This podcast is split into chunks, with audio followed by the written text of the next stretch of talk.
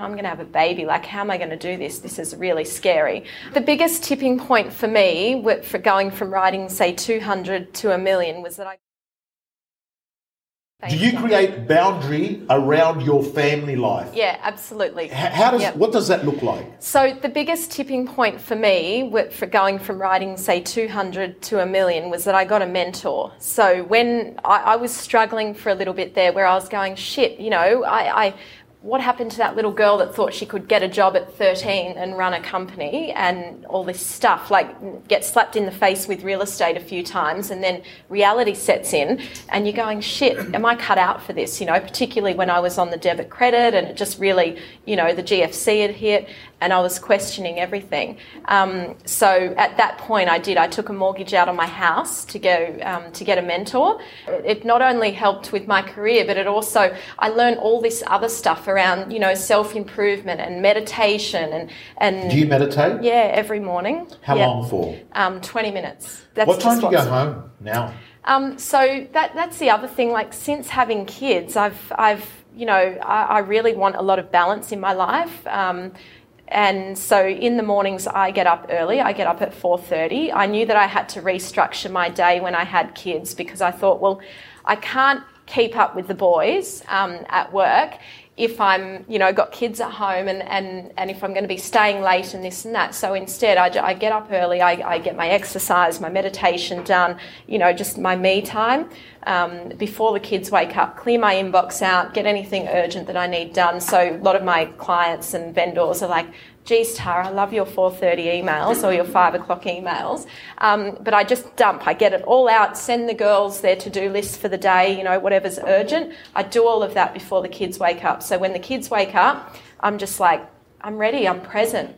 Um, get them off to uh, daycare. I do a lot of the drop-offs for the kids and then in the afternoons, a lot of the afternoons, I'm out of the office by around four to get the kids. So I'll get home between you know four thirty and five o'clock, um, and some days it might be even earlier than that. But that's the and then what do you, do you, do you ever do you do more work after that? Yeah, yeah. So I, I, I want to spend a few days a week, not every day. Like of course some days you've got to stay and work late and this and that, but I, I want to spend that afternoon, you know, with the kids see how their day was and just be present with them. And I say to my clients, look, I'm with my kids in the Arvos. You know, I'll get back to you. You know, I email you like four o'clock in the morning. I'm not going anywhere. Um, and I say to them, I'll talk to you at eight o'clock tonight. Is that okay? Like I, I, say to them, I have my kids in the afternoons, but I am so fine. If you ever want to talk and, and I need to talk to you, we'll make like eight o'clock our time, right? 7.30, 8 o'clock. Um, and that's what I do. So I get back to those calls in the evening and often people are more present anyway because they're not at work when you're trying to have a price adjustment, you know, conversation or whatever. Um, and they really appreciate that time. Right now, your number one goal if you're an agent that's writing $200,000 only, is to meet people in your area that own real estate, capture their information, just start there. Capture the information.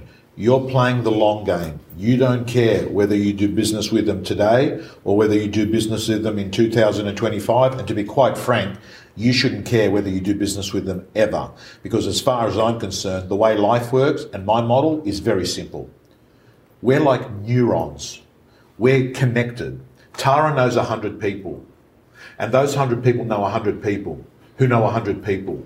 So if I do something nice for Tara and I don't care about getting anything out of Tara, do you understand the fact that this can spread by 100 to 100 to 100 to 100. And that's why when I hear a real estate agent guy or girl say, I did that, but that's really going to just be a waste of time. It'll probably come to nothing. It's a shit attitude because it's basically saying is I'm only going to do things if I get something back. And I've got to tell you, that's the commission breath, commission breath approach to real estate. It doesn't work. It doesn't work.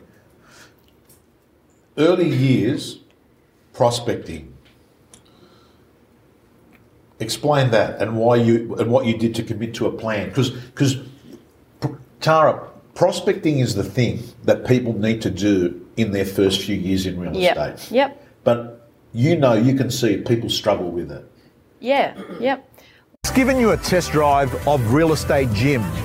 Let me tell you, if you're a subscriber and a member of the gym, you'll be getting videos from our co-coaches all the time. You'll be getting mentors, you'll be getting scripts, you'll be getting dialogues, you'll be getting templates, and most importantly, my prospector, your personal accountability system to make more calls, get more appointments, get more listings.